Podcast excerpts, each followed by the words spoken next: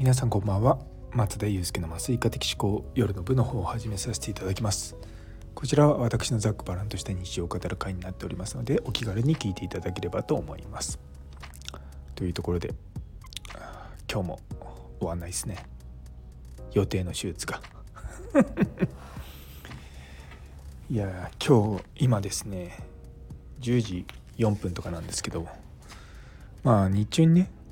緊急の手術が入ったとかそういったこともあって、まあ、低手術がなかなかスムーズに入れないとかそういったこともあったんですけどもそもそもの予定の手術が全然終わらない2時間予定の手術が4時間とか5時間とかかかったりとか、まあ、そういったのが、まあ、1件ぐらいだったらカバーできるんですけども2件3件ね同時に起こってしまうと我々麻酔科医も人間なんでねあの死ぬほど働くってできないんですよ。でしかもそれを強要しちゃうとやめちゃうんですよね。なんでまあリーズナブルな感じでねみんなの善意にある程度甘えながらでも甘えすぎないようにって言ってやっているんですよね。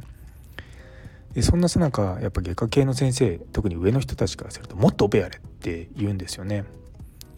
いやそもそもの話もともと手術列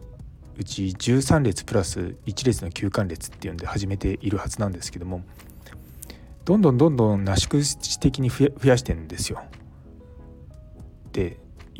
その結果、まあ、麻酔科医も疲弊するし看護師も疲弊してで看護師に関して言うとやっぱりこう教育する時間がちゃんとないんですよね。なのでまあしっかりとこう育たないだから頭数だけで考えて物事やってると全然物が進まないんですよね。でなんかそういったことがちょっとあってですね、うん、来週の火曜日あたりにそのなんか会議があるんで、まあ、ガツンと言おうかなとか思いながらちょっとモヤモヤしてます。まあそもそも予定の手術が予定に終わらないって思えば、まあ、僕の気持ちは全然スッとするんですけどもみんながみんな、まあ、そういったマインドで仕事できないんですよね。予定のものが予定通りに終わんないってすごいストレスなんですよ。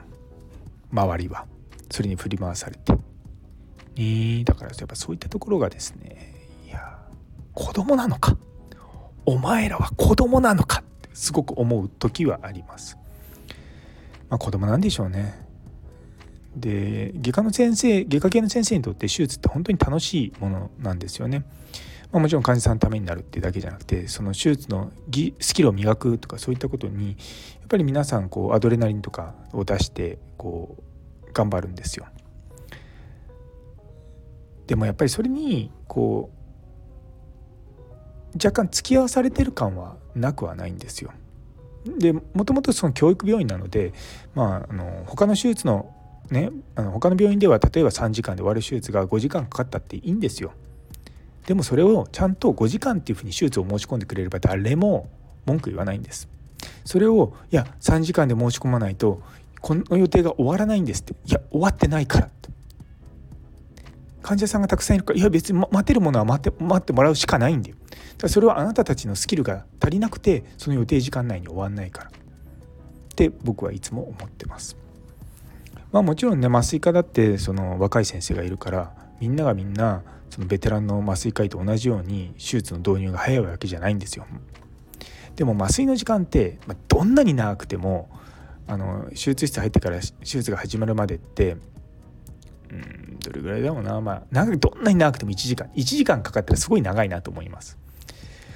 まあ、あの中にはそういった手術もありますけどもねでも基本的にはま30分とか、まあ、それぐらいですよでも外科系の手術って分単位じゃなくて時間単位で伸びるんですよねなので僕らが一生懸命麻酔の導入を早くしたところでそういったところってあんまりこうあの改善されないんですよ。一方で実は麻酔の時間って保険点数上2時間を超えると時間で加算がついてくんですね。30分ごとに。あの5000円とか。あの複雑になってくるともうちょっと額が増えますけど。なので病院にとって麻酔の時間が長くなるってことはあのプラスにはなるんですね。でも手術の時間っていうのはこの手術はいくらいくらって決まってるんですよだから同じ手術だったら時間が短い方が、まあ、手術の点数的には、ま、時間単価は高くなるんですよねでやっぱそこのところをちゃんと理解してあのやっていかないと変なんじゃないかなって個人的には思います。まあ、かといってね雑にやってそれで合併症を起こしてもその合併症のお金って結構保険で、まあ、取れる時もあれば取れないこともあったりとか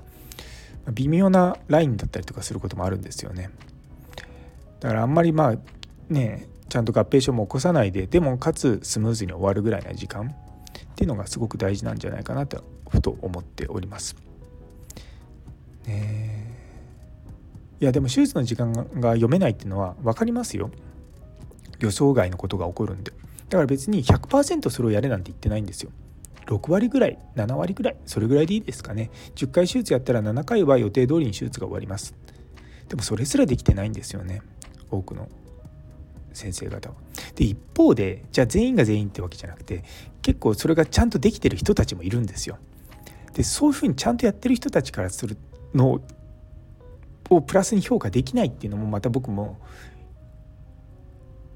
まあ、残念だなと思うんですよね。だってその人たちはちゃんと時間通りにやってある意味優等生ですからね。優等生はちゃんと評価されずあのーまあ、劣等生とは言わないですけどちゃんと時間を申し込まない人たちのせいでいろんな人が周りの人が困ってく手術室って共有